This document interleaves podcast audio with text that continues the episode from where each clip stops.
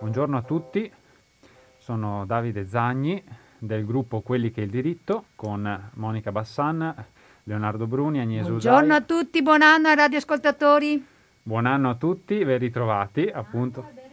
Ecco, manca Massimiliano Stiz che purtroppo è stato assente per motivi di lavoro e che salutiamo perché speriamo che ci, possa ascol- ci stia ascoltando.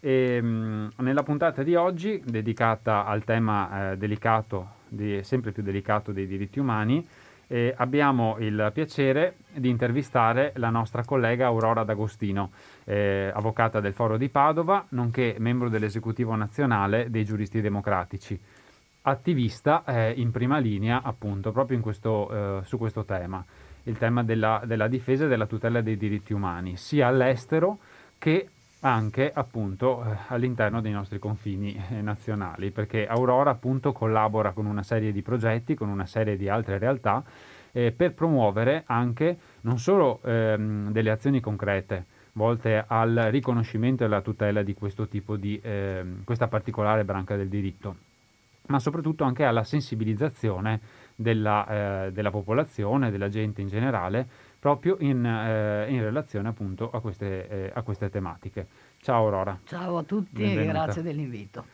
Ecco, ehm, allora, eh, innanzitutto mh, eh, mi, mi, piaceva un, un, pochino presentarti anche ai radioascoltatori che immagino comunque mh, chi appunto si sia interessato di questo, di questo tema eh, sia già venuto, eh, sappia già un pochino che cosa si muove anche nel territorio padovano, in provincia, in Veneto in generale. Però mh, in generale mh, mi piaceva anche capire e, e insieme a te dialogare sul tema, su che cos'è un difensore dei diritti umani, no? perché noi siamo abituati a pensare all'avvocato come eh, un soggetto eh, esercente, dice appunto la giurisprudenza, un servizio di pubblica necessità, quindi non un pubblico ufficiale che cura fondamentalmente gli interessi della persona che gli conferisce l'incarico della, o, o, che, o, per la quale appunto viene nominato se è, è un avvocato d'ufficio. Però appunto il difensore dei diritti umani è un qualcosa che esula ehm, e che attiene alla, alla, professione di avvocato e nello stesso tempo anche esula perché può ricadere, si può estendere appunto al di fuori del, dell'esercizio della professione forense. Però appunto mi piaceva anche mh, sapere da te un pochino che cosa ne pensi, qual è la tua idea, la tua definizione. Beh, guarda, allora la definizione di difensore dei diritti umani, eh, io non sono così eh, arrogante da, da darla io, nel senso che la, è ormai una, un tema su cui si sono espressi a diversi organismi, soprattutto sovranazionali e transnazionali, e eh, anche per quanto riguarda la, uh, la, definizione di difensore dei diritti umani, c'è una definizione molto, molto precisa che eh, oramai è condivisa anche in tutti i trattati, in tutte le convenzioni, anche in tutti gli atti che sono stati fatti, le linee guida che sono stati fatti sia a livello internazionale che a livello europeo sulla difesa dei difensori dei diritti umani. Eh, un, il difensore dei diritti umani è un termine usato per descrivere persone che individualmente o con altri agiscono per promuovere o proteggere i diritti umani in modo non violento. Ovviamente questo, questa definizione mh, è chiaro che si può rivolgere a soggetti eh, che sono tecnicamente, tra virgolette, deputati a difendere e quindi per esempio i nostri colleghi, i, i difensori stessi, nei vari sì, paesi sì. del mondo, noi stessi quando facciamo mm. determinate battaglie, diciamo così, civili, o, o di difesa e di tutela di soggetti deboli o di popolazioni o di territori, ma lo sono anche le persone che non sono laureate in giurisprudenza e che nei vari paesi del mondo eh, eh, diciamo, si muovono appunto in maniera non violenta eh, a tutela per esempio dei territori, a tutela delle popolazioni indigene, a tutela eh, di, di, di situazioni tipo la foresta pluviale, tipo la queste... tutti sì, quei grandi poi temi, alla sì, fin fine è una dizione eh, così larga e così importante che credo eh, debba per, necessariamente ricomprendere non soltanto i difensori tecnici, ma anche tutti quelli che operano effettivamente, come dice la, la, la definizione virgolette giuridica eh, nell'interesse della collettività a difesa dei diritti umani, da soli o insieme a altre persone. Difensori dei diritti umani, eh, che ne so, sono quelli che in America Latina vengono ammazzati con quasi regolarità quotidiana a difesa delle comunità indigene, quando eh, lavorano contro la, la, diciamo la, ehm, la, distruzione delle foreste, contro le multinazionali che... L'accaparamento eh, delle l'accaparamento terre. dei territori, sì. tutte quelle cose lì. E, e lì, eh, soprattutto in America Latina, sappiamo è una situazione molto pesante che ha portato già moltissimi morti, ma io, io parlo dell'America Latina perché è diciamo, l'esempio più noto, no? però eh, potremmo parlare di tutti i difensori in India, per esempio. Vi faccio un esempio. Del passato, quelli, i contadini e tutte le associazioni dei contadini che in India hanno operato eh, e hanno lavorato contro la privazione delle terre, contro la privazione delle, della, del, delle sementi, per esempio, da parte delle multinazionali sugli OGM, io ritengo, francamente, siano difensori dei diritti umani. Forse più che, oltre che difensori dei diritti umani, sono proprio difensori dei diritti della terra, proprio in generale, no?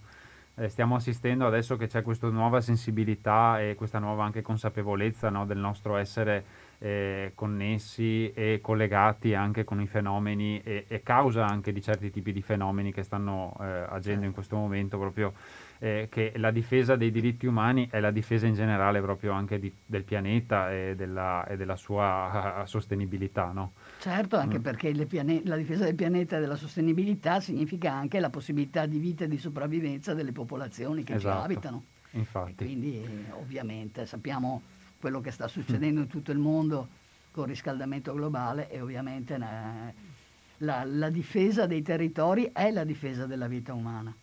Esatto, esatto, perché siamo proprio eh, interconnessi, no? Ma eh, eh, scendendo un po' nello specifico eh, della tua esperienza personale, no? Eh, come un, un, avvocato, come, come, si può, mh, mm, come, si può, avvicinare no, al tema dei diritti umani?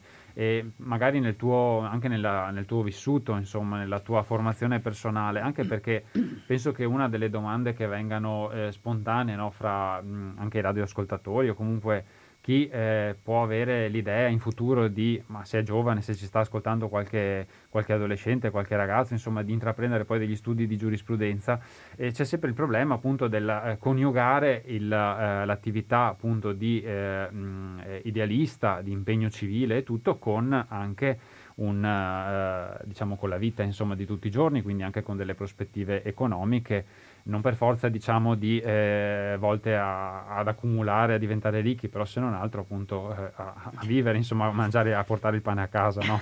come si potrebbe Beh, dire ecco, diciamo insomma, che, in termini diciamo che parole povere. come tutti i terreni eh, di quelli che si pongono dalla parte del torto, diciamo, ovviamente eh, non sono estremamente proficui e redditizi mm-hmm. dal punto di vista economico, ma non è questo credo che ci interessa certo. approfondire, perché poi alla fine, come si dice qui, la sfanghiamo tutti in qualche maniera, no?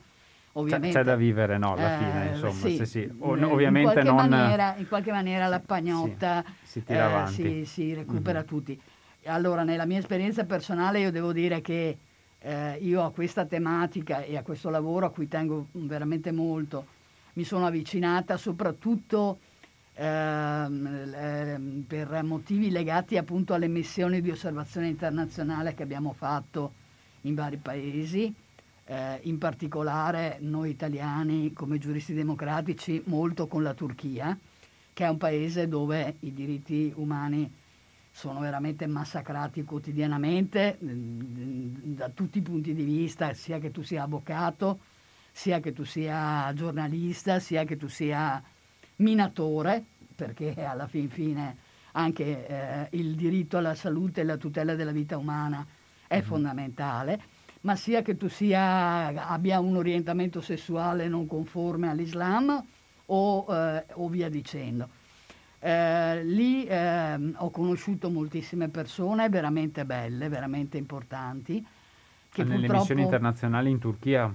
Eh? Le missioni internazionali in, in Turchia, Turchia, proprio. Sì, sì eh, di cui purtroppo alcuni sono oggi in, in carcere in, in, Turchia. E io voglio ricordarlo subito perché è una persona eh, che conosco che, e, e, e, che veramente mi fa star male, eh, la sua vicenda mi fa star male, è quella di Aytaç Unsal, che è un collega turco che tra l'altro si è sempre occupato dei diritti dei lavoratori, dei minatori, della, dei lavoratori comuni, diciamo, in, in Turchia, che è stato arrestato, che è stato condannato a dieci anni e mezzo, mi pare, non vorrei dire una stupidaggine, ma insomma tra i dieci e gli undici anni di carcere, che ha fatto quest'anno, l'anno scorso, scusate, oramai, eh, da febbraio in poi, insieme all'altra collega che purtroppo è morta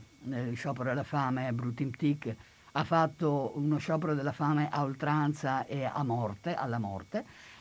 È stato liberato anche su pressione di tutto quello che abbiamo fatto, che è poi il lavoro che faccio io e che facciamo tutti quelli che eh, ehm, si, si, attivano. E che spingi a eh, fare, sì, sì, certo, a fare. Anche è stato scarcerato il 3 settembre ed è eh, stato reincarcerato eh, il 9 novembre eh, con l'accusa di pericolo di fuga. Tutt'oggi Aitacion Sal è in carcere dopo aver fatto più di 200 giorni di sciopero della fame, quindi immaginate in che condizioni.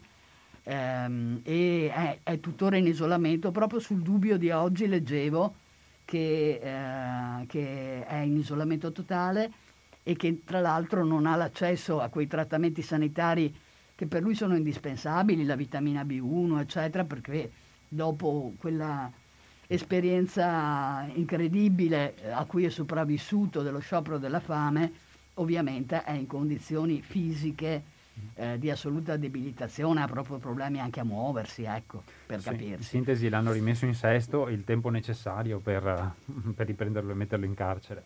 Ma adesso l'Agnese vuole pro- proporci il primo intermezzo.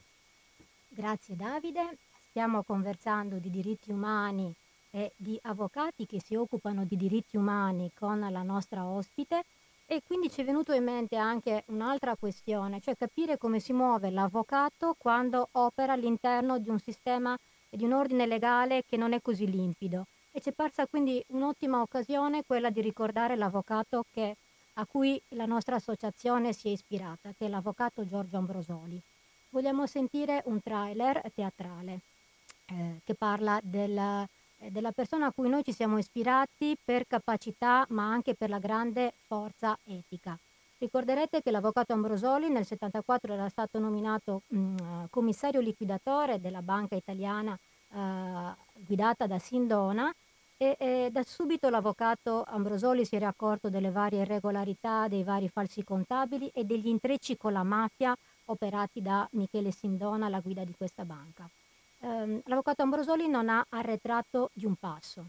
Segnalo solo questo. Uh, l'avvocato Ambrosoli è stato ucciso da un sicario italo-americano l'11 luglio del 1979. All'avvocato Ambrosoli non è mai stata data, riconosciuta una scorta, non c'erano figure di Stato al suo funerale e quando sono iniziate le indagini per la sua morte, l'allora Presidente del Consiglio Giulio Andreotti diceva che l'avvocato Ambrosoli se la stava andando cercando. Ascoltiamolo, è molto bello questo pezzo teatrale. Giorgio Ambrosoli nasce a Milano, in via Paolo Giovio, martedì 17 ottobre 1933. A 18 anni Giorgio Ambrosoli è monarchico, iscritto all'UMI, Unione Monarchica Italiana, arriva una proposta interessante, l'offerta di collaborare con i commissari liquidatori della società finanziaria italiana. Per doti morali ed esperienza professionale, Giorgio Ambrosoli è l'uomo giusto per occuparsi della liquidazione coata amministrativa della banca privata italiana di Michele Sindona. Già, ma chi è Michele Sindona? Detto anche Don Mike. Stai aspettando il tuo futuro e non arriva mai. Pochi soldi, troppe tasse, sempre in mezzo ai guai. Ma da oggi stai tranquillo, il tuo riscatto avrai. Con il frac e la bacchetta arriva lui. Tom Mike! Tom mai. Avvocato Ambrosoli? Sarà di aver chiamato gentilmente Giorgio Ambrosoli per farlo voltare e potergli sparare al cuore. Per un attimo i due si guardano negli occhi. Mi scusi, avvocato Ambrosoli. Quattro colpi di pistola. Di solito è chi sta dall'altra parte, semmai, a sentirsi in torto, non quello che impugna la pistola. Se ha sentito di dover chiedere scusa, forse è stato perché, guardando negli occhi Ambrosoli, ha visto un uomo che, per un attimo, anche se solo per un attimo, di fronte a una Magnum Smith Wesson, sceglie la libertà, l'onestà, l'onore, il rispetto per sé, per gli altri, per un lavoro ben fatto.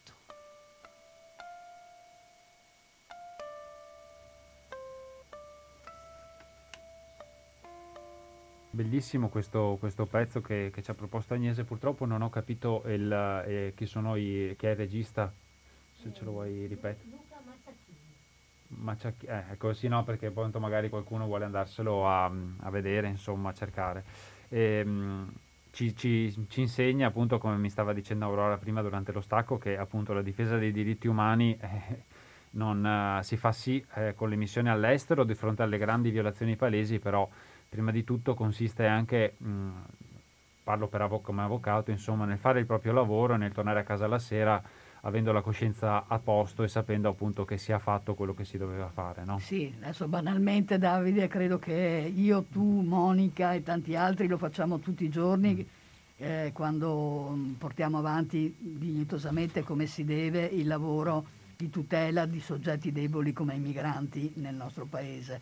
Eh, anche quelli e soprattutto quelli che hanno diritto e che richiedono protezione internazionale, credo siano eh, soggetti eh, che noi tuteliamo proprio sotto il profilo della tutela dei diritti umani. Quindi sotto questo lo dico perché mh, l'anno scorso, due anni fa anzi, eh, abbiamo avuto un incontro con dei funzionari dell'OSCE proprio qui a Padova che sono venuti a intervistarci per il lavoro eh sì. che facciamo e in, quelle, in quell'incontro i funzionari dell'OCE, alla luce del lavoro che facevamo e dei problemi che avevamo anche rispetto alla situazione determinata dalla, dal ministro, dall'allora ministro Salvini, dei suoi decreti, eccetera, hanno inserito, avevano un'estrema attenzione al, al nostro lavoro e al lavoro ovviamente anche di tutti quelli delle ONG che, de, che lavorano al soccorso in mare, no?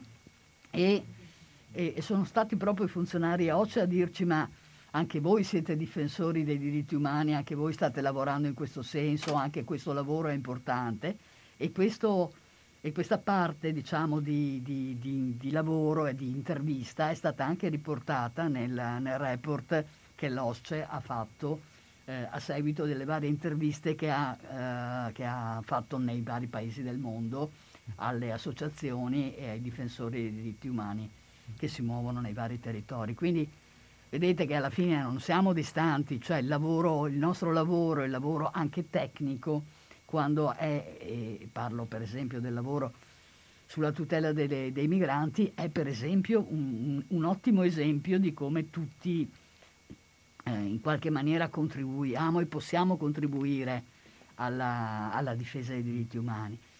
E, e, questo lo dico anche perché ehm, noi nel nostro paese possiamo farlo, la, la, differenza è questo, che nel nostro paese ancora diciamo, non, non, non, non siamo sottoposti per il nostro lavoro, siamo per carità in situazione di disagio, di inciampo continuo, di difficoltà, eh, vediamo sempre, eh, sempre, più ridurre diritti eh, anche facoltà, all'interno facoltà sì. sia di intervento legale ma anche eh, legislativamente di, di, di, minor tutela, per assurdo, dei diritti umani, però alla fine possiamo farlo, possiamo farlo. E torno invece a Aitash Sal. Aitash Sal non ha potuto farlo ed è stato incarcerato per questo perché? Perché in Turchia i difensori tecnici possono essere eh, coimputati, diciamo, eh, per il lavoro che svolgono nei confronti dei loro assistiti. È una cosa incredibile, è una eh, catena di Sant'Antonio per cui alla fine c'è l'imputato, c'è il difensore, il difensore che parla con l'imputato solidarizza secondo la legislazione quindi è parte dell'organizzazione, viene arrestato. Il successivo difensore che difende il difensore di, del primo e andiamo avanti così e così funzionano i processi in Turchia. Ci sono processi allucinanti che sono il processo principale, poi c'è il bis, poi c'è il ter, sempre eh, legati, diciamo, alla, partono dalla stessa catena, diciamo, che poi si diffonde all'ultimo che difende.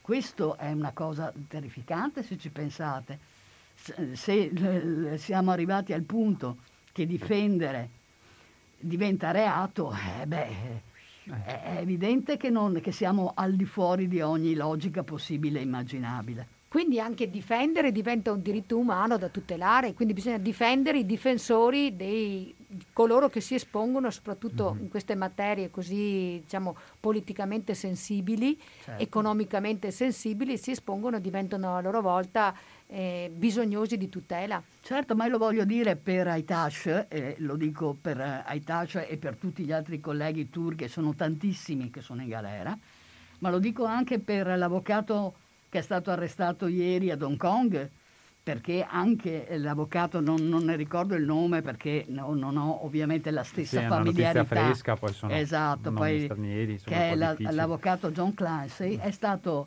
eh, arrestato ieri in, in, eh, in, Cina ed era a Hong Kong, scusate, non in Cina, a Hong Kong, uh-huh.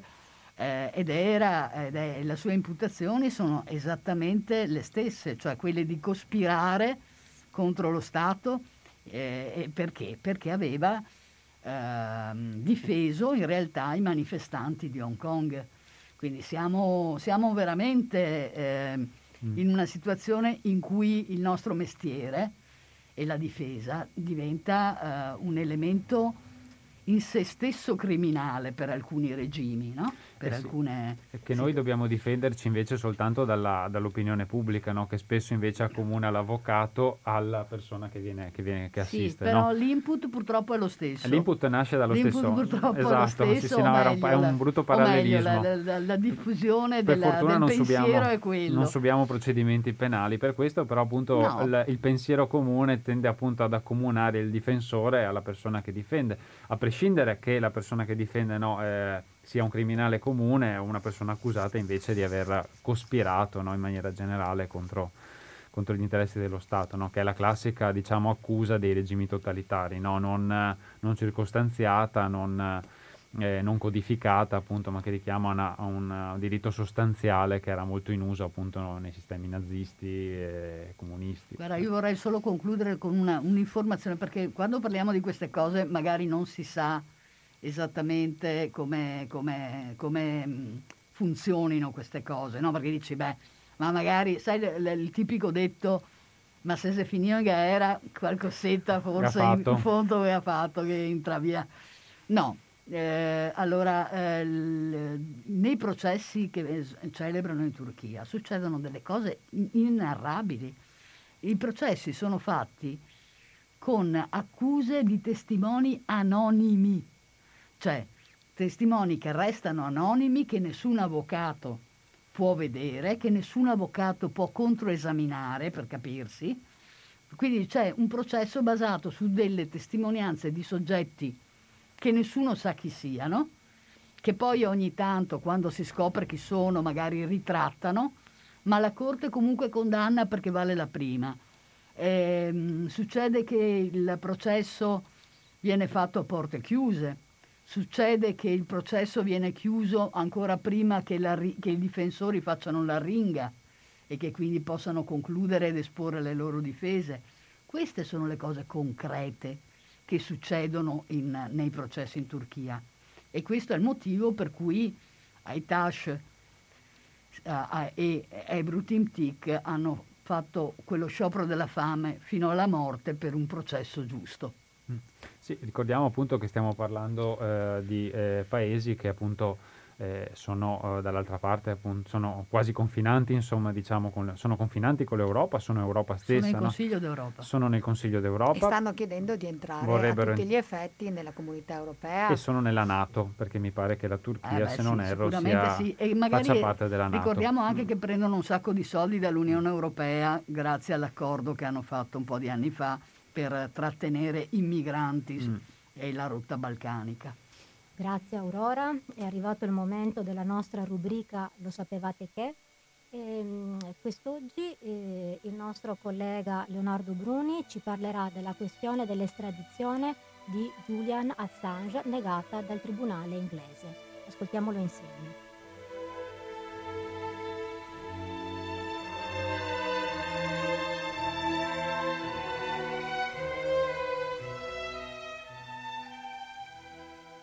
Grazie Agnese. E parliamo appunto di Assange. Faccio un piccolo inciso, mi collego a quello che ha detto Davide prima, ti confermo che la Turchia è nella Nato e soprattutto ti confermo che la base di Incirdik, si chiama così, penso sia la più grande base che, americana al di fuori degli Stati Uniti, come aerea, base aerea parliamo. Quindi ci sono grossi interessi anche da quel punto di vista lì. Mi permettevo solo di fare questo inciso ti sai che io sono un po' su quel settore là e quindi te lo... Te lo... Sì, esatto. Tornando ad Assange, che comunque è collegatissimo ai temi della giornata odierna della nostra discussione, in quanto che qua si parla di diritti umani lato senso, diciamo il, il diritto umano più fondamentale, cioè la libertà di pensiero e di parola e di manifestazione di questo pensiero che si ha nella carta stampata, in internet, eh, insomma tutti i mezzi di propalazione delle notizie, delle opinioni che ci sono oggigiorno.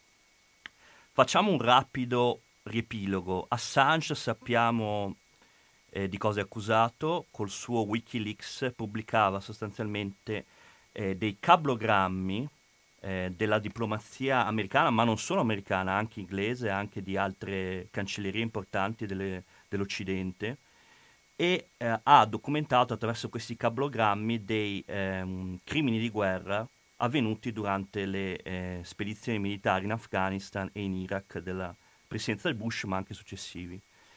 E il tema è questo, come ha ottenuto queste informazioni? È su questo che si fonda la richiesta di estradizione degli Stati Uniti. Eh, riepiloghiamo, gli Stati Uniti hanno diversi capi d'accusa pendenti contro Assange. Assange si trova in, eh, nel Regno Unito e chiedono quindi che lui sia estradato, quindi sostanzialmente trasferito nel, negli Stati Uniti affinché si eh, affronti il giudizio eh, dei tribunali americani.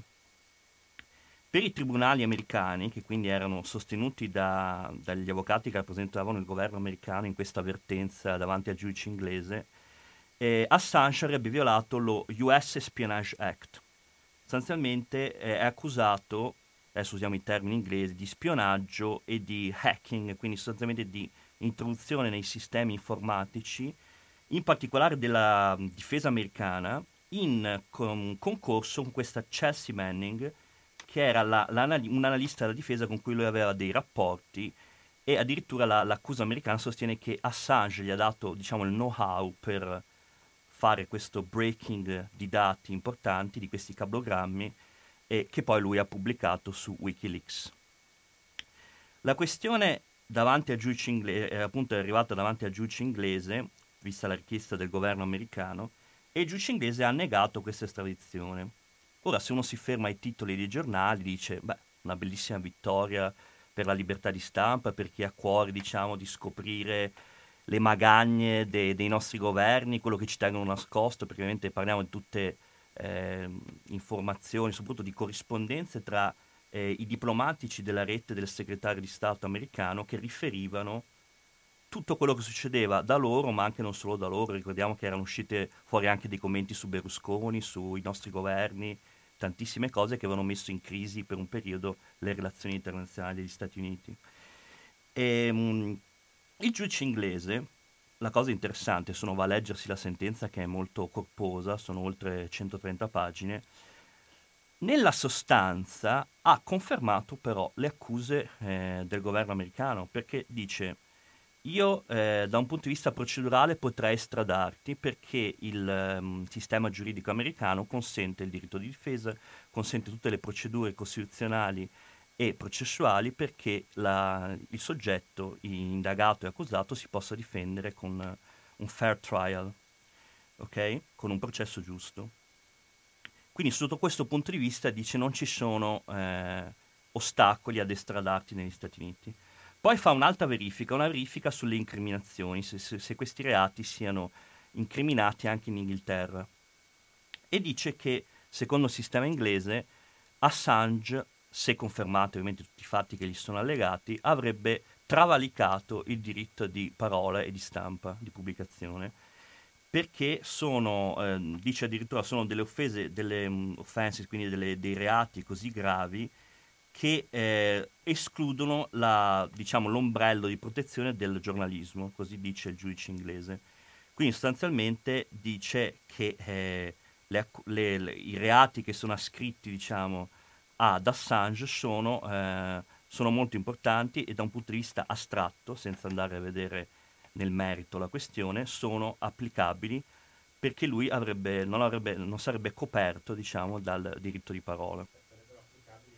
Sistema inglese. Esatto, no, sarebbero applicabili anche nel sistema sì, inglese, sì, esatto. Sì, e, ehm, quindi perché ha negato l'estradizione? Ha negato l'estradizione su un profilo personale del, dell'imputato di Assange, cioè dice che è in uno stato mentale, eh, di salute mentale precario. Quindi in base a questo ha detto che il, um, le prigioni dove sarebbe recluso Assange in caso di estradizione, che sarebbero sostanzialmente delle prigioni di massima sicurezza, così dice, così dice il giudice inglese, eh, non, non, consentirebbero la eh, serenità del soggetto e soprattutto non escluderebbero l'eventualità che lui possa commettere suicidio. Quindi sostanzialmente in base ha un profilo personologico, eh, il giudice inglese ha negato l'estradizione, ma nella sostanza e nel merito le accuse che fa il governo americano sono state incidente tanto, quindi nella sentenza suffragate dal giudice inglese. Quindi una vittoria di forma ma non di sostanza. Una vittoria di forma che tra l'altro è soggetta all'appello, quindi adesso le autorità americane hanno già detto che faranno, gli avvocati del governo americano hanno già detto che faranno appello, quindi con una sentenza di questo genere, se per caso trovassimo un giudice d'appello che non è d'accordo sulla, sulle precarie condizioni di salute mentale di Assange potrebbe essere estradato negli Stati Uniti. Sì, è un po' come dire che in base a che un sistema carcerario che appunto, perché qua si parla della... Eh, sì, sì, si fa una, una, profi- del una... rispetto dei diritti umani in carcere, no? Sì. Se tu sei una persona che ha, eh, sei in quel momento una salute psicologica e, e, fisica di un certo tipo, puoi permetterti una violazione dei diritti umani, no?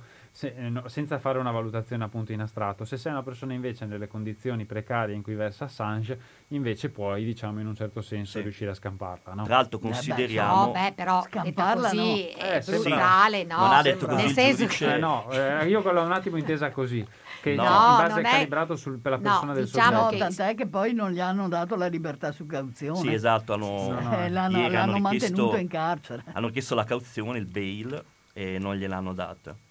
No, no, ma parlo delle, delle, prigioni di massima sicurezza americane, sì, no? esatto. che è risaputo che, in cui, eh, che ci sono appunto delle condizioni So, degli standard soprattutto di detenzione che sono sì, abbastanza questo inferiori. è uno dei motivi per cui anche a livello internazionale la normativa sulla protezione internazionale consente delle forme di protezione a, tra a chi è fuori dal proprio tra paese. l'altro sottolineo che non tutti sanno eh, uno degli elementi critici delle prigioni americane è il fatto che sono gestite da privati non so se tutti lo sanno la maggior parte delle prigioni no, americane... No, dai film non si capisce sì, molto. Sì. La maggior sì, parte delle prigioni delle, sono appaltate a privati che quindi gestiscono loro le, le, prigioni in base a un appalto fatto con i singoli stati con, o dallo solo, Stato federale se è federale. E non solo, ci sono i detenuti che fanno le guardie. Sì, anche, Ci sono insomma, anche insomma, quelle, c'è anche c'è la gestione è, totalmente è una... privatistica che per, a noi è totalmente estranea come sistema, quindi anche su questo... E che suscita notevoli dubbi.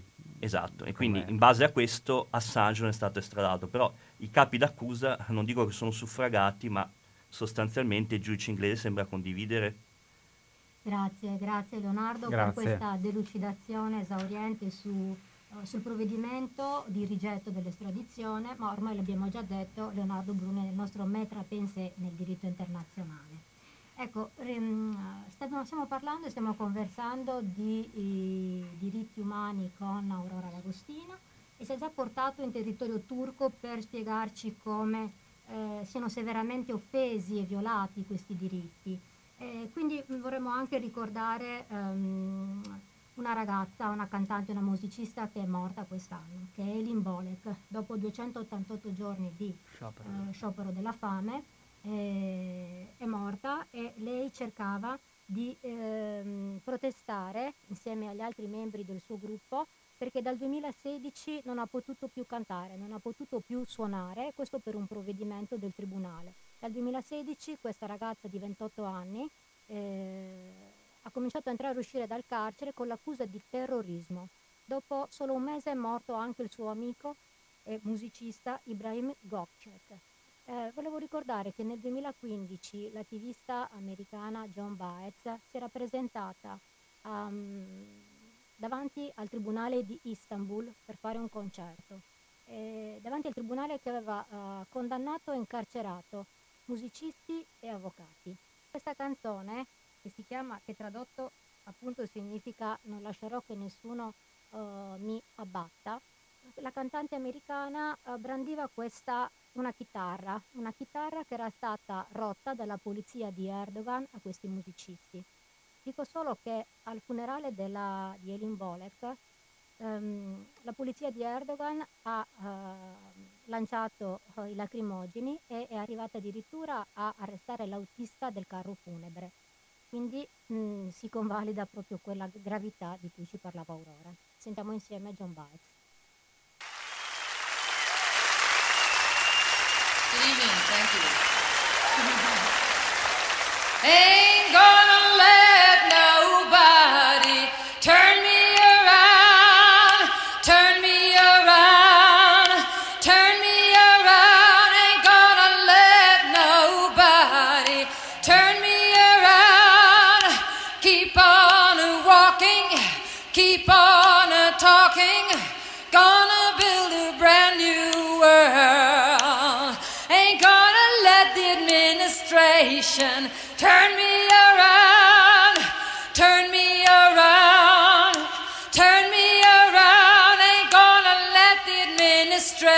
administration turn me around.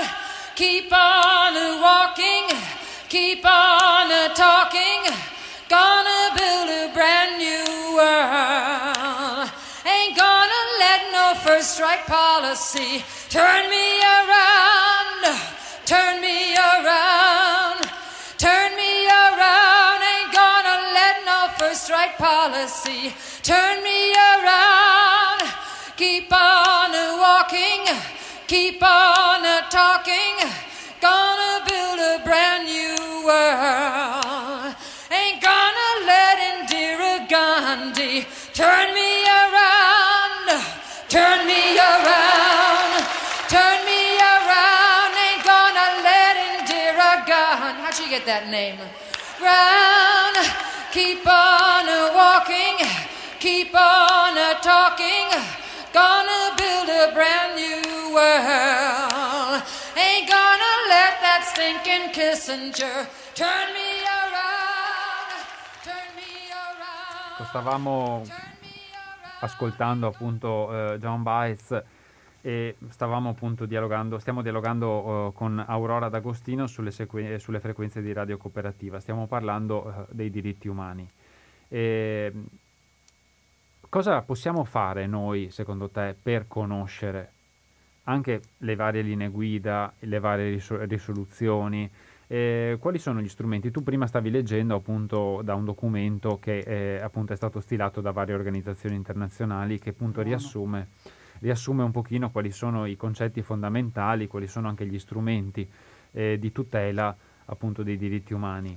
E, mh, non so se vogliamo consigliarlo anche ai radioascoltatori per uh, permettere anche un po' di muoversi no, in questo tema che può sembrare a volte proprio per la sua eh, importanza, per la sua ampiezza, per la sua altezza, a volte può sembrare astratto e poco pratico, no? invece è fatto di formule, è fatto di eh, concetti, di disposizioni che appunto noi avvocati quando ci capita so, mh, mm, dobbiamo cercare di far applicare, no? Sì, allora guarda, eh, eh, per tutti, vi, do la, la, la, dritta giusta, è ehm, eh, accedere banalmente al sito dell'Università di Padova del Centro per, i, per la difesa dei diritti umani, per i diritti umani, scusate, Centro dei diritti umani intitolato Antonio Papisca, al professor Papisca, eh, che, eh, nel cui sito trovate tutti i documenti possibili e immaginabili eh, per quanto attiene appunto la, anche la legislazione, gli atti normativi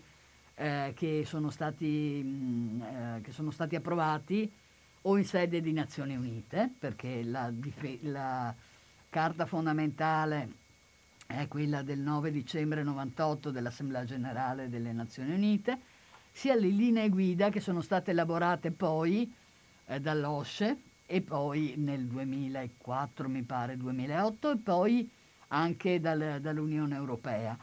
E eh, trovate tutti questi strumenti mh, mm, che sono molto molto semplici anche nella... Anche da reperire, nella, no? Esatto, sì, sì, da reperire, ma anche, ma anche, sono ma anche da leggere, eh, voglio sì, dire. Non sono testi legislativi particolarmente elaborati.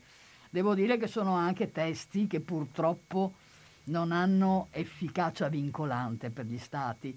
Eh, sono tutte quante raccomandazioni, sono tutte eh, linee guida, cioè consigli. Soft dire. law, no? Ecco, si dice hanno, no, per gli una, Però eh, io mi permetto di leggervi soltanto eh, questo, le linee guida nel contesto della politica estera e di sicurezza comune dell'Unione Europea, approvate nel 2004 e aggiornate nel 2008, prevedono per esempio gli aspetti più rilevanti che i diplomatici presso le missioni dell'Unione Europea incontreranno regolarmente i difensori dei diritti umani, faranno visita agli attivisti detenuti, monitoreranno i processi a loro carico e peroreranno la loro protezione eh, il compito del gruppo di lavoro del Consiglio del, sui diritti umani è quello di individuare le situazioni in cui l'Unione Europea è invitata a intervenire sulla base delle relazioni dei capi missione della stessa, delle Nazioni Unite e del Consiglio d'Europa. I funzionari dell'Unione Europea di alto grado, per esempio l'altro rappresentante per gli affari esteri e la politica di sicurezza, includeranno gli incontri con i difensori dei diritti umani nell'ambito delle loro visite ai paesi extra, eh, extra UE. I dialoghi politici con i paesi extra UE e le organizzazioni regionali comprenderanno la situazione dei difensori dei diritti umani. Ora, voi pensate soltanto banalmente alla prima che vi ho letto, i diplomatici faranno visita agli attivisti detenuti, eccetera. Pensate che cosa vorrebbe dire questo se effettivamente la nostra diplomazia in Turchia andasse a fare visita ai, deten- ai colleghi detenuti o se l'ambasciatore italiano che eh, purtroppo è ancora in Egitto andasse regolarmente a fare visita a Patrick Zaki. Guarda, è proprio, pensavo la stessa che cosa. cosa. Che cosa vorrebbe dire? Mm. E, e, eppure queste, sì, non sono, non sono leggi, non sono leggi, non hanno potere vincolante, ripeto, ma sono del, delle deliberazioni dell'Unione Europea sono delle deliberazioni eh, fatte dall'Assemblea generale dell'ONU. Sono delle norme, no? Sono delle norme secondarie, per carità, ripeto, non vincolanti, non ma sono delle raccomandazioni che si fanno loro, gli alti vertici dell'Unione Europea, non io, Aurora D'Agostino. E quindi credo che sarebbe, eh, voi capite che è importante chiedere il rispetto di questi impegni.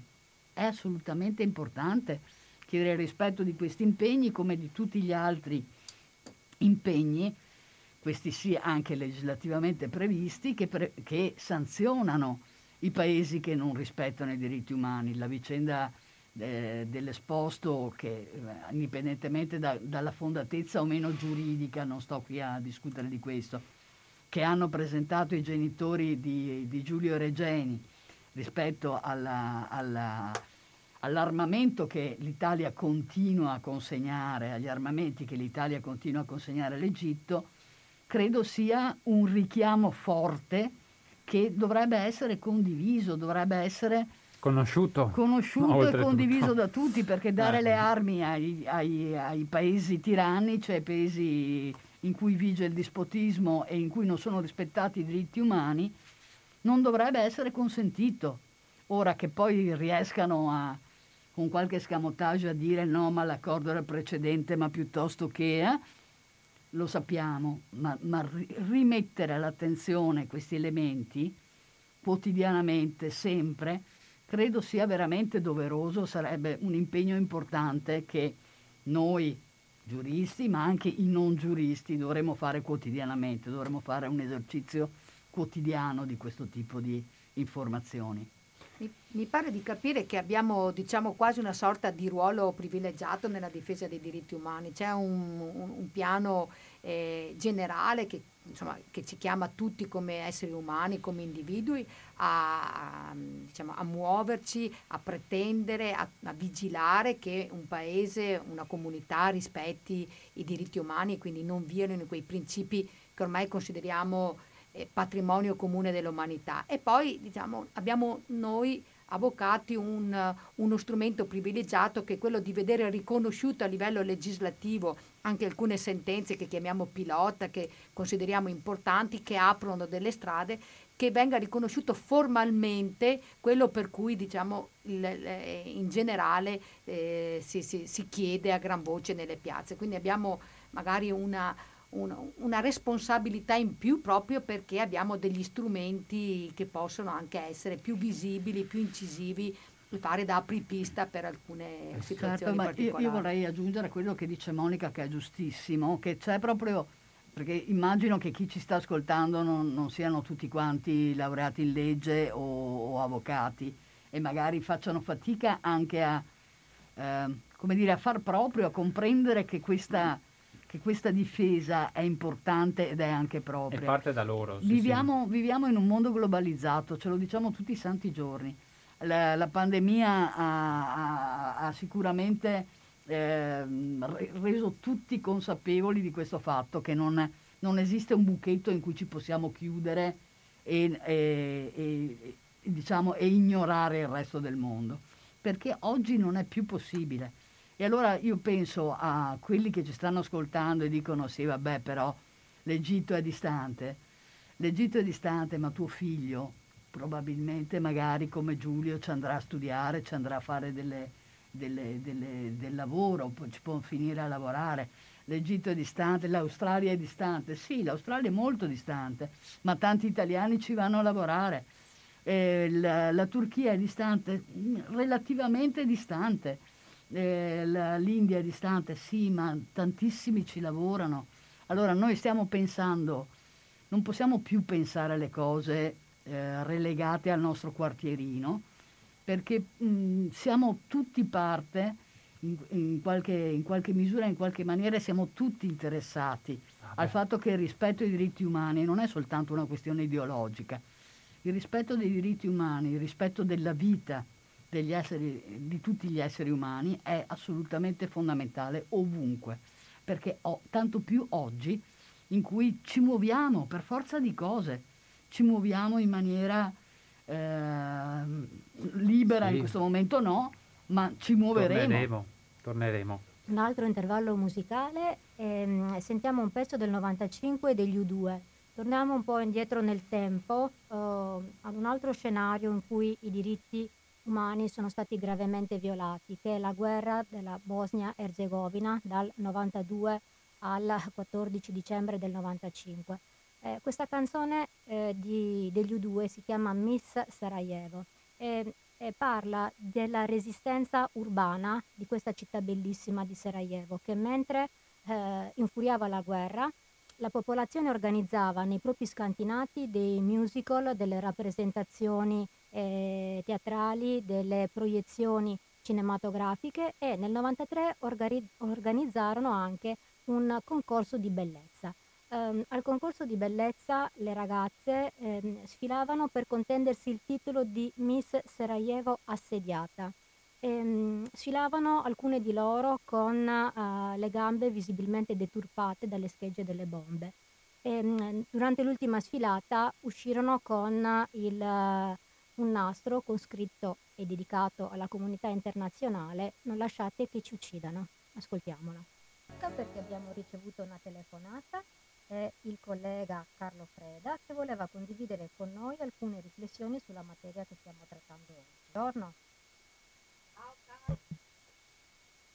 programma eh, vorrei definirlo necessario. Complimenti. Anche se vi, salu- vi, sento un po' male io però, forse perché sono in ufficio. Mi sentite?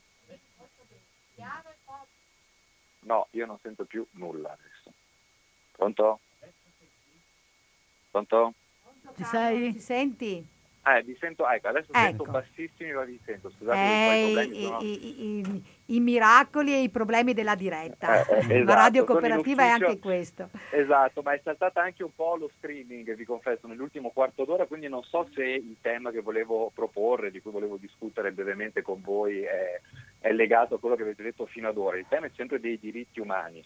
Tanto vi saluto, ripeto, saluto l'avvocato D'Agostino eh, che conosco anche personalmente, potrei anche dire di, di volerle anche del bene. E, e volevo parlarvi del, di due riflessioni, due articoli che ho letto recentemente sul tema del carcere. Parlo di questo perché eh, l'oggetto della puntata sono i diritti umani e probabilmente tra i luoghi di massima privazione appunto dei diritti umani vi è proprio il carcere. So che è un tema delicato, un tema del quale bisogna parlare in maniera molto attenta e delicata, infatti vi porto semplicemente due eh, testimonianze per poi arrivare alla domanda che volevo fare all'avvocato D'Agostino.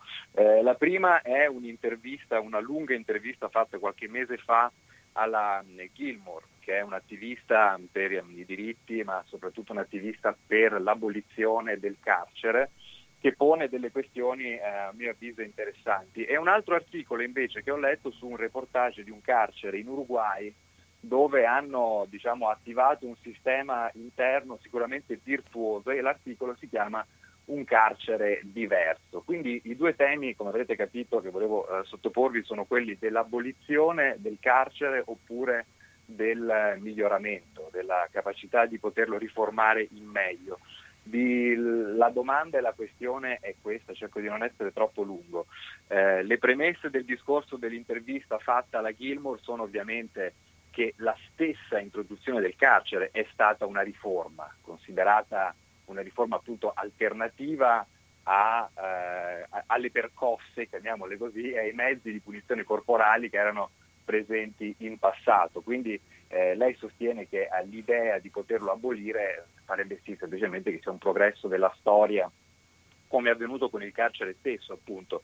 Il problema del sovraffollamento e delle finalità disattese come appunto la mancata effettiva riabilitazione, il fatto che poi eh, nella maggior parte dei casi non rappresenti effettivamente un disincentivo eh, per gli imputati perché ha commesso dei crimini, dei reati e ovviamente il problema della recidiva fanno sì che eh, siano tutti argomenti che partono appunto da dati reali e che portano la Gilmour a sostenere il fatto che sia meglio eh, non migliorare, appunto, e questo è proprio il centro, il nodo della questione che volevo sottoporvi. Lei sostiene che non bisogna cercare di migliorare il sistema carcerario, ma impegnarsi a ridurne la portata fermando la costruzione di nuove prigioni e chiudendone un po' alla volta. Dall'altro punto di vista eh, vi volevo sottoporre questa esperienza straordinaria però, di cui si parla in Uruguay.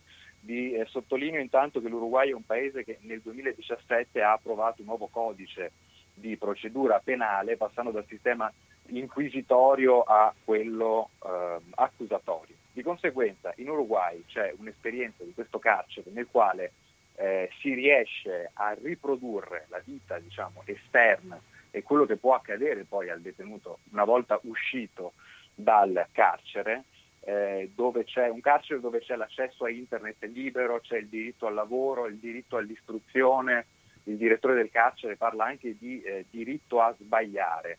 Eh, si sofferma molto spesso, descrivendo questo carcere, sul fatto che i vestiti siano appesi ad asciugare negli spazi comuni, cosa che non capivo perché durante l'articolo venisse continuamente riproposta fra le, le più importanti innovazioni proprio questa questione dei panni stesi fuori e poi l'ho, l'ho, capito alla fine dell'intervista perché il direttore dice che un buon carcere è quello in cui ci sono dei vestiti appesi perché vuol dire che nessuno li ruba. Ma arrivo al punto, un carcere abbiamo detto virtuoso dove i, i detenuti hanno la possibilità tramite una banca interna di finanziarsi delle attività imprenditoriali e iniziare a lavorare, quindi è effettivamente una riproduzione totale della vita che loro potrebbero fare una volta usciti, una riproduzione del mondo esterno. La domanda quindi che volevo farvi è questa, ma tra appunto l'abolizione del carcere e questa proposta carceraria, che appunto riprodu- riproducendo diciamo, il mondo esterno dimostra anche secondo me l'assurdità di punire le persone con il carcere. Cioè, mi spiego meglio, se il sistema funziona portando nella prigione quello che c'è fuori il sistema e quindi i detenuti lavorano, guadagnano, si adattano alla routine anche quotidiana, qual è il senso del carcere?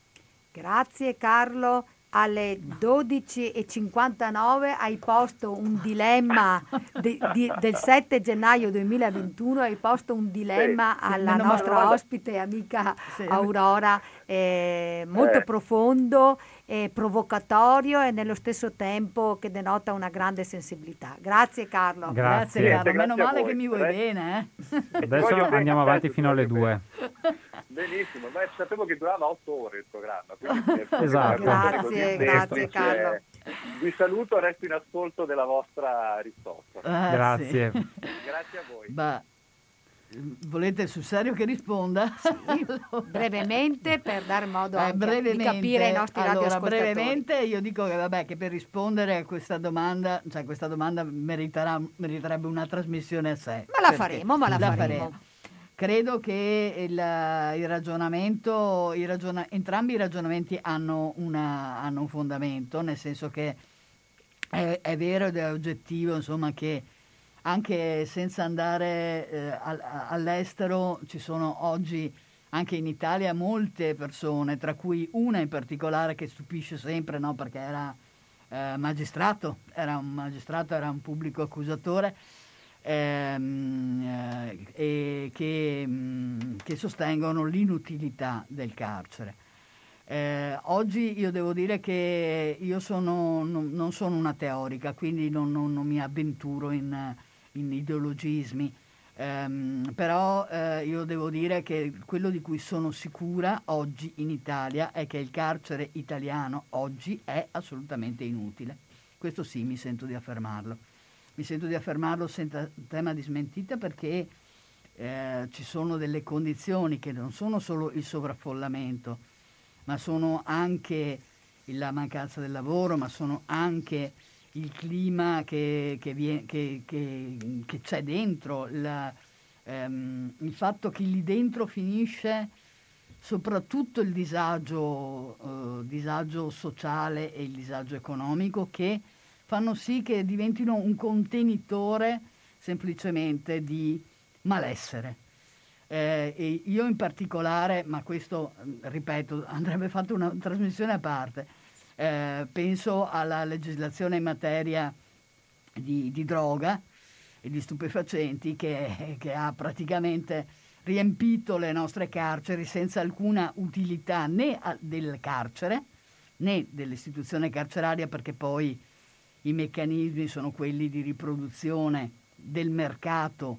E questi sì continuano dentro il carcere e fuori dal carcere in maniera assolutamente eterna e quindi eh, per eh, parafrasare l'esempio uruguay- uruguaiano invece noi sulla, sulla- sulla droga stiamo veramente ehm, eh, come dire, riproducendo il peggio, riproducendo il peggio eh, all'interno e all'esterno con un mercato degli stupefacenti che è sempre più pazzesco e contro cui la risposta non può essere evidentemente quella che è stata fatta fin qui. Quindi se io devo dire in generale io sono eh, ideologicamente io per l'abolizione del carcere, ma mi rendo conto che eh, il- è un terreno di discussione molto ampio.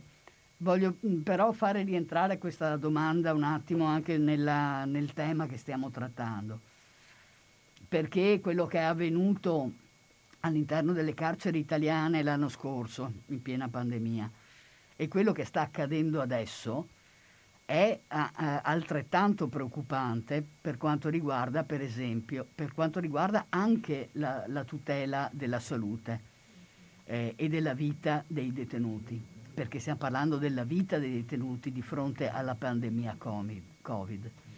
E quindi eh, dei detenuti e ovviamente di, que- di, tutto il mondo che vive intorno al carcere, perché il carcere poi eh, non è eh, imper- eh, impermeabile, c'è un dentro e fuori, ovviamente, c'è un'interazione.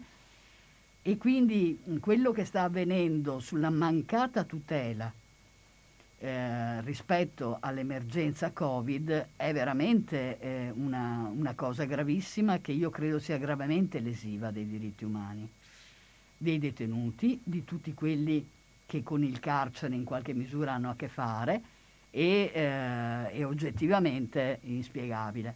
Mm, soltanto... Finisco? Eh, solo una notazione. È di questi giorni la notizia di una ennesima querelle sulla questione carcere legata alle, alla denuncia che è stata fatta dal garante dei detenuti di Napoli, no? eh, in, in, ordine alla morte di un detenuto all'interno del carcere, rispetto a cui c'è stata una presa di posizione molto dura della magistratura eh, che eh, pare ehm, aver eh, veramente fatto una levata di scudi nei confronti di questo garante. Allora io dico che ognuno ha, ha anche il suo, ha il suo, ruolo e il garante del, delle persone private della libertà non può avere ne, nessun altro ruolo e non può essere sicuramente ingabbiata la sua parola, eh, non può avere nessun altro ruolo che quello di tutela dei diritti umani dei detenuti, de- tra cui in primis il diritto alla vita e alla salute. Interrompiamo un attimo questa conversazione e passiamo la parola a Monica con la sua rubrica La signora in toga, preceduta dalla consueta sigla. Stacco musicale.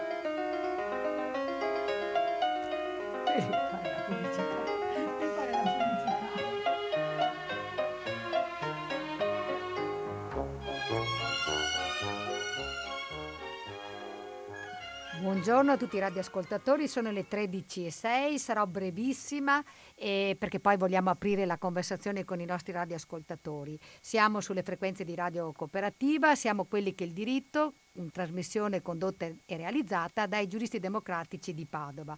La redazione della nostra associazione ha scelto due notizie positive tra le molte che poteva cercare e offrire ai nostri radioascoltatori perché vogliamo essere positivi per il nuovo anno che è incominciato.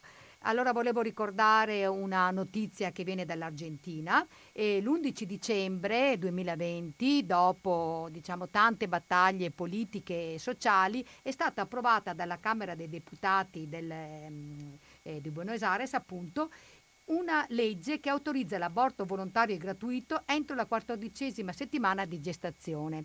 È un iter lungo, adesso dovrà passare eh, per l'approvazione del Senato, ma ad oggi sembra che ci siano i numeri e le condizioni politiche perché questa legge, che è stata già boicottata nel 2018, possa venire alla luce.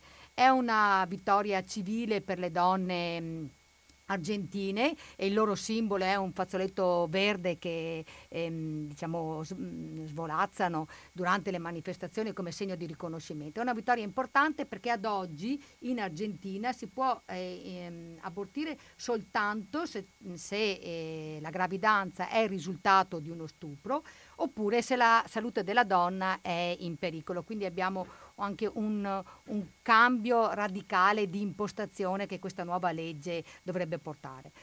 Passiamo dall'altra parte del mondo e andiamo in Nuova Zelanda, dove abbiamo una bellissima sentenza eh, del Tribunale neozelandese per i diritti umani, che ha riconosciuto a una lavoratrice del sesso, eh, avete capito bene, a una prostituta, un risarcimento del danno per molestie sessuali da parte del datore di lavoro.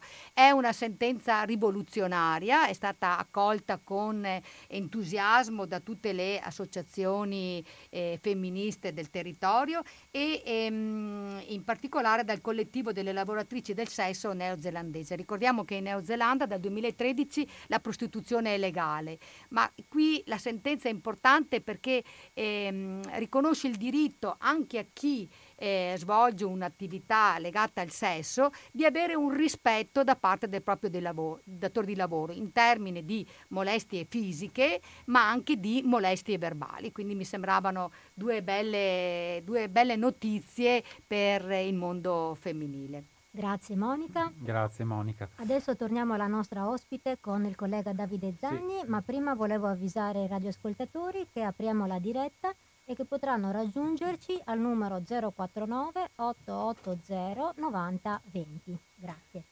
Ecco, volevo ringraziare anche Carlo Freda per l'intervento appunto che aveva fatto sul tema, della, sul tema del carcere che abbiamo toccato eh, già prima con anche Leonardo, no? quando ci ha parlato appunto della richiesta di estradizione di Assange. Carlo parlava anche della, di, questa, di, di, queste buone pratiche, no? se possiamo dire, no? del carcere uruguaiano e mi è venuto in mente un articolo che ho letto stamattina su Repubblica proprio eh, in tema di estradizione, in tema di eh, situazione dei diritti umani in Uruguay e Argentina. Ma c'è una telefonata. Pronto? Ciao, buongiorno, sono Enrichi, saluto tutti. Buongiorno eh, dunque, mi è, molto, mi è molto interessata quella parte della trasmissione dedicata a questo progetto di di non carcere praticamente, no? ovvero di carcere. Ecco, perché vedo che forse non sono l'unico a pensarla in quella maniera. No, non lo è di sicuro. Perché io no, perché io avevo già detto, però secondo me lo scopo del, del carcere continua a esistere. Cioè è giusto che una persona possa continuare a vivere, l'ho sempre detto anche al peggiore assassino non puoi togliergli l'albero, non gli puoi togliere il prato, non gli puoi togliere il filo d'erba, eccetera, anche se l'ha tolto a qualcuno purtroppo. Però ormai la cosa è fatta e togliendolo anche a lui non è che cambi molto e soprattutto non c'è speranza di redimerlo, eh, chiudendolo in una stanza.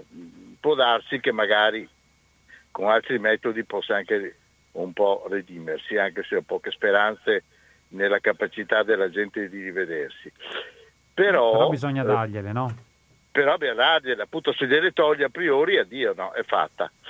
Ecco, però eh, c'è stato uno che ha domandato allora cosa serve il carcere? Eh, no, serve, serve a isolare le persone pericolose dalla società no, meno pericolosa, diciamo, perché di individui non pericolosi non ne conosco sinceramente, a cominciare da me, ma diciamo quelli che stanno nei limiti della normalità. Ecco. Grazie vuole... Ecco, avresti perciò... una domanda per la nostra ospite?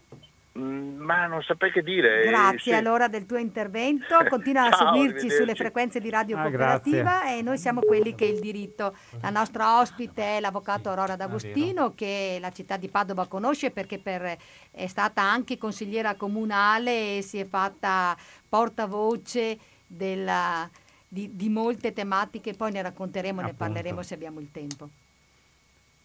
Abbiamo un altro ascoltatore, prego. Pronto? Eh, io faccio... Buongiorno, mi temo il tema che avete iniziato qui della... Renzo, puoi parlare a voce un po' più alta, per favore? Sì, mi Grazie. sente adesso? Renzo, da dove, da dove chiama? Da Abano Terni. Buongiorno Salve, Renzo. Buongiorno. Allora, eh, sul problema della dell'informazione, libertà di informazione, libertà di stampa. Anche, faccio una battuta comunque della, del problema della globalizzazione di chi va in giro a lavorare perché io mi sono trovato proprio per lavoro, io lavoravo per l'industria comunque a, vicino a Vukovar proprio nel 91-92 quando sono iniziate proprio le guerre e proprio ero in zona di guerra dove la gente andava a mangiare la sera era armata con la pistola comunque anche i civili. In niente zona, per dire scusi? che anche chi lavora, chi lavora eh, ovviamente chi va in giro per lavoro deve pensare che in momenti come questi c'è sempre il pericolo per tutti insomma ecco. Giusto, su questi aspetti qui quindi è importante che ci sia la libertà nel mondo insomma ecco, non altri sistemi. E, Dopo, sul problema eh, proprio dell'informazione tipo Assage di quello che è avvenuto, io mi ricordo bene però in, che è un problema grosso che i giornalisti devono porsi dell'informazione, eh, perché eh, quando è iniziata la guerra proprio in Iraq in particolare, mi ricordo che eh, erano messi solo giornalisti militarizzati a seguito. Tanto è vero che io proprio mi ricordo, una sera ero qui, guardavo la televisione e ho visto che proprio all'inizio hanno bombardato il palazzo dove c'erano i giornalisti, c'era la Gruber, sono spaventati, poi addirittura la Gruber non ha più fatto servizi eh, per la RAI perché eh, insomma, infatti siccome partecipavamo anche noi a quella guerra, si vede che ha avuto degli ostruzionismi è diventata parlamentare europea, tanto per parlare. Sì, ti chiediamo di io, io, io, io, la domanda. la domanda è a chi attualmente nel, nel, nei, da parte dei giornalisti che hanno anche tutta la loro organizzazione si stanno battendo per avere veramente una libertà di informazione perché secondo me no. Ah, bella domanda che sottoponiamo adesso alla nostra ospite. Allora, eh, sì, la, la domanda è, mh, mm, è, pertinente. Io, non, io ehm, eh, ne approfitto anche per introdurre un attimo la, una cosa che mi interessa. Eh, noi ehm, tra i vari strumenti che stiamo utilizzando c'è proprio quella della rete delle associazioni, di una rete che si chiama In difesa di, per i, in difesa dei difensori dei, dei diritti umani e di chi li difende, che è una rete nazionale e a cui hanno aderito moltissime associazioni, sono più di, più di 30 le associazioni che... che Del territorio, 30, giusto? Sì. No, nel territorio nazionale intendo. Ah, quelle, quelle poi, nazionali. Certo, quella nazionale. Sì, sì. E qui a Padova abbiamo poi una rete locale, un nodo locale della rete in difesa di, di cui vi parlerò tra un attimo, ma rispondo subito alla domanda. Ci sono, eh, c'è molta mobilitazione anche per quanto riguarda eh, la, la, libertà di informazione. Ci sono organizzazioni per eh, la difesa della libertà di informazione di stampa e di parola che si eh, muovono a livello internazionale e lo dico anche per quanto riguarda per esempio la situazione dei giornalisti turchi perché eh, no, ovviamente io vi ho parlato di quello che conosco meglio ma, in Turchia, ma in Turchia è una continua chiusura. Eh, no, un attimo che non ti sento. No? Adesso sì, adesso sì. Adesso no, prima sì? c'era stato un attimo... Allora, di testate online, di siti web eh, e via dicendo. E eh, in Italia esiste una, una, un'associazione in particolare che si chiama Articolo 21 che si occupa proprio della libertà eh, della libertà di stampa, della libertà dei giornalisti e che ha, ha avviato anche molte iniziative, mh, mm, la, alcune anche in, in, collaborazione con noi giuristi democratici, eh, rispetto proprio alla libertà di informazione eh, nei, nei, vari paesi, non soltanto in Italia, ma anche eh, fuori dall'Italia, in Turchia per esempio, sicuramente. Io parlo di quello che conosco meglio ma ovviamente certo. è, è, soltanto una parte.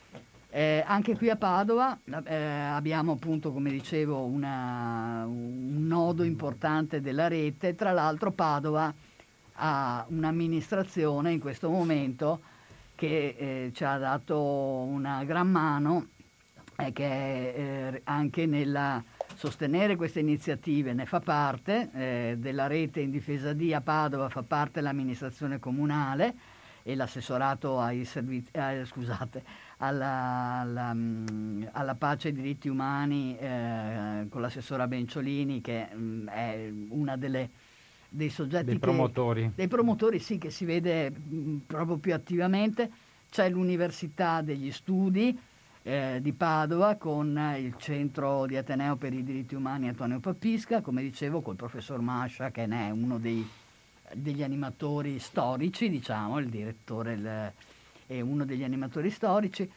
Eh, c'è, eh, sono, c'è, Amnesty International, ci sono un sacco, eh, oltre a noi, giuristi democratici e la Sopace, cioè adesso eh, non, non, le, non le elenco tutte perché non no? riesco Sul... a ricordarmele tutte e ho paura di dimenticarne qualcuna, quindi non le nomino. Però c'è questa iniziativa molto importante che tra l'altro ha portato già a dei risultati, perché Padova si è dichiarata in Consiglio Comunale il 10 dicembre del 2018, nella giornata diciamo anniversario così della, della, della, dichiarazione per i diritti, eh, diritti umani, dell'uomo, scusate, che ehm, Padova si è dichiarata città rifugio per i difensori dei diritti umani.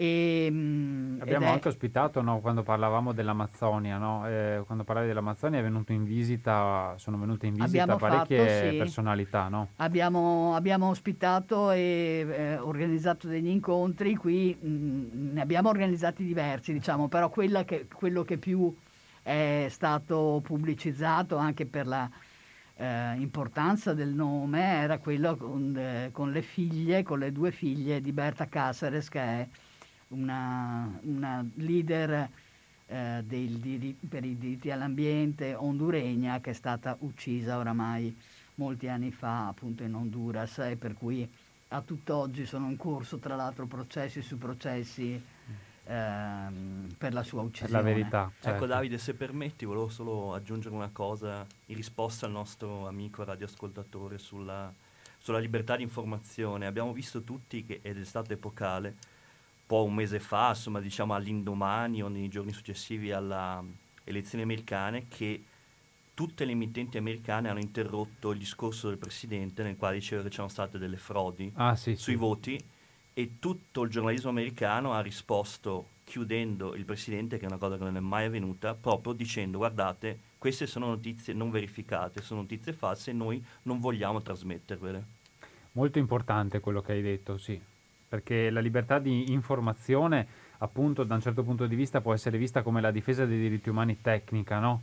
Eh, da, fa- da- fatta da professionisti ed è, ed è diversa, è un'altra faccia da- rispetto alla libertà di informarsi, che è il diritto di tutti ad attingere informazioni, no? Però nel mondo dei social e dei mezzi di comunicazione, nel mare magnum, è quanto mai importante che ci siano delle figure professionali, Infatti, no? infatti, sempre in questo tema, se voi avete visto i tweet eh, o i post su Facebook del, del presidente Trump, hanno sempre messo un bel bollino dicendo queste notizie non sono verificate. Hanno prop- È proprio intervenuto sia Twitter sia Facebook. Informare sul significa tema. non dire tutto quello che ti passa per la testa, no? Esatto. però mh, eh, selezionare e, e dare dei contenuti di qualità. Sarebbe bello che lo facessero anche in alcuni siti social eh, in, in Italia, per- Eh, con sì. una serie di, per una Sì, serie diciamo di che, che Zuckerberg sa chi è Trump, ma non sa chi, è, chi amministra l'Italia. Ecco, anche questo è il problema. Beh, insomma, intanto ricordiamo che siamo sulle frequenze di Radio Cooperativa, che è uno strumento che offre la possibilità di un'informazione libera, non condizionata dalla pubblicità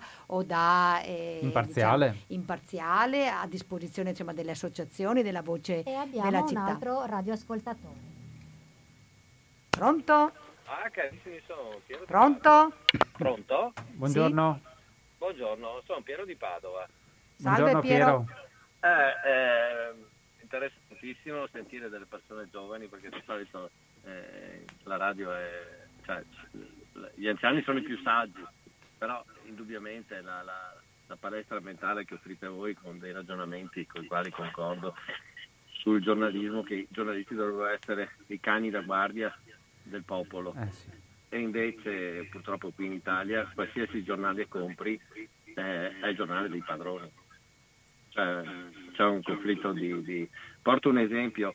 Eh, posso dilungarmi un minuto oppure proprio Un veloce? minuto brevemente Sì. perché siamo addirittura d'arrivo, abbiamo tante cose da dire. Beh, no, volevo dire, per esempio, eh, ehm, seguendo il vostro ragionamento, eh, avete mai notato che in televisione intervistano sempre ragazzi giovani, studenti, che giustamente con la chiusura eh, sono privati dell'evoluzione, della socialità, della, della crescita cognitiva e chiaramente tutti concordano con delle cose che sono, ritengo abbastanza ovvie, a parte che voglio dire, io la socialità l'ho, l'ho vissuta nei palazzetti dello sport, nei campi di atletica, nelle palestre, nell'arte, nell'andando a correre con gli amici, che magari te li scegli anche eh, diversamente che magari a scuola, che ci sono, solo sei obbligato.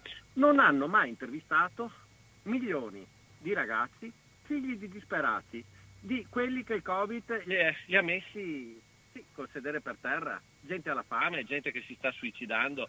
E io ritengo che intervistare quegli studenti che hanno il padre che è lì che o si è suicidato o vorrebbe suicidarsi, o che non ha, la cassa integrazione arriva a 600 euro l'elemosina, se arriva, quando arriva e, ed è, cioè non è certo come in Germania. Questa situazione di disagio, 3 chilometri di gente che fa la coda alla Caritas di, di Grazie Milano. Piero. Cioè, Torneremo Abbiamo- su questi argomenti, Grazie. abbiamo Grazie. capito che l'informazione è uno di quegli argomenti che, che che, eh, che- stimola la riflessione. Eh, purtroppo Piero, mh, ci torneremo su questi argomenti, potrai tornare a conversare con noi perché sono le eh, 13.24 e stiamo in chiusura d'arrivo. Eh, ricordiamo che siamo su Radio Cooperativa, che è una radio libera, come stavo dicendo prima, e, e, mh, vive del contributo volontario e, e disinteressato di chi crede in una libera informazione. Vi invito quindi a visitare il sito della radio, eh, radiocooperativa.org, dove troverete gli estremi del conto corrente postale, del ehm, conto corrente bancario o della PayPal per fare un versamento secondo le vostre possibilità. Ricordo anche che c'è sia la mail della radio che è info radiocooperativa.org o quella che noi giuristi democratici abbiamo dedicato alla nostra trasmissione che è radio chiocciola giuristidemocraticipadova.it per suggerimenti di argomenti, di tematiche oppure per un breve eh, intervento, una riflessione. E, mm, forse mm, eh, Leonardo volevi consigliarci un film? Ah sì, chi volesse approfondire mh, la figura di Assange c'è un ottimo film con Benedict Cumberbatch che interpreta Assange, opportunamente ossigenato nei capelli, eh, che è veramente un, una fedele cronaca, è di qualche anno fa, quindi non ha tutti gli aggiornamenti degli ultimi anni, mi pare sia del 2015, e che se non sbaglio la gente può trovare su, su Amazon o comunque... Ah, su eh, Amazon, su su, ah, video. su Prime Video dovrebbe esserci, o forse c'è anche su Netflix, provate a vedere. Ma come si intitola?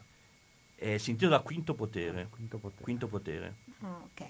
Ricordiamo che noi come trasmissione siamo qui in una cadenza quindicinale, quindi ci troviamo il 21 gennaio, eh, sempre di giovedì, eh, sempre dalle 12 alle 13.30, sempre con i giuristi democratici. Il tema sarà un tema di grande attualità.